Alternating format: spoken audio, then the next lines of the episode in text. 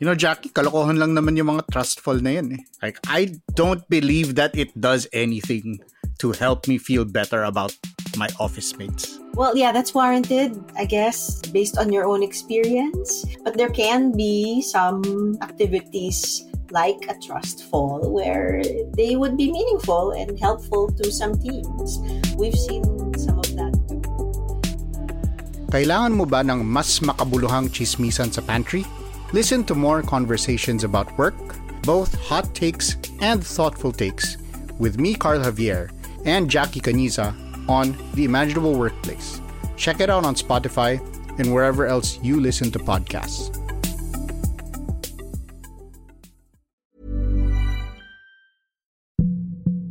This September marks the 50th anniversary of Ferdinand Marcos Sr.'s declaration of martial law. This series, we are calling it The Memory Project, hopes to keep alive the testimonies of thousands of human rights victims under the dictator's military rule. What you're about to hear is from an affidavit attesting to the ordeal and fate of one such victim. It will be read by one Filipino who pledges to never forget. Please listen. Mabuting makinig. I was arrested in the afternoon between 1 o'clock to 2 o'clock of October 14, 1983, while crossing Velez Street near Divisoria Plaza at Cagayan de Oro City. There were around six plainclothes military men, which I later knew they were from the 41st Philippine Constabulary Company, who blocked my way and told me I was under arrest. They handcuffed and blindfolded me, then threw me at the back of their Tamarao pickup. They brought me in one of their safe houses. They tortured me there by boxing me and imposed on me to accept that I was the man they were looking for as Commander Dondon of Davao del Sur and Davao City with a 70,000 peso prize on my head. Every time I denied, they tortured me again.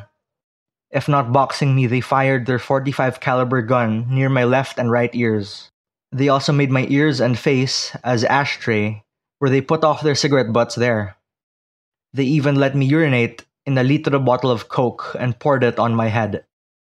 They also got my Ray-Ban and wristwatch without returning them when I was released. After two days, they brought me to their camp at Camp Alagar and placed me in a cell called Bartolina for two weeks. The place was too small that I can't even lie down to rest and no windows. I was still handcuffed and my feet were also tied with small wires. I was excommunicado to everyone, even to my wife and my one year old daughter. After two weeks, I was transferred to a bigger cell and was able to talk to my wife, daughter, and lawyers. Will you also pledge to never forget? And would you like to lend your voice to the Memory Project?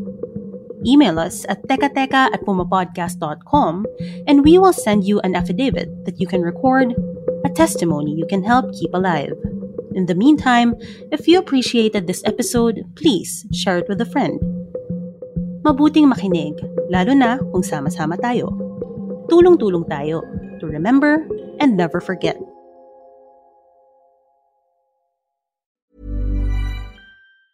Ever catch yourself eating the same flavorless dinner three days in a row? Dreaming of something better? Well, HelloFresh is your guilt-free dream come true, baby. It's me, Keke Palmer. Let's wake up those taste buds with hot, juicy pecan-crusted chicken or garlic butter shrimp scampi. Mm. Hello Fresh.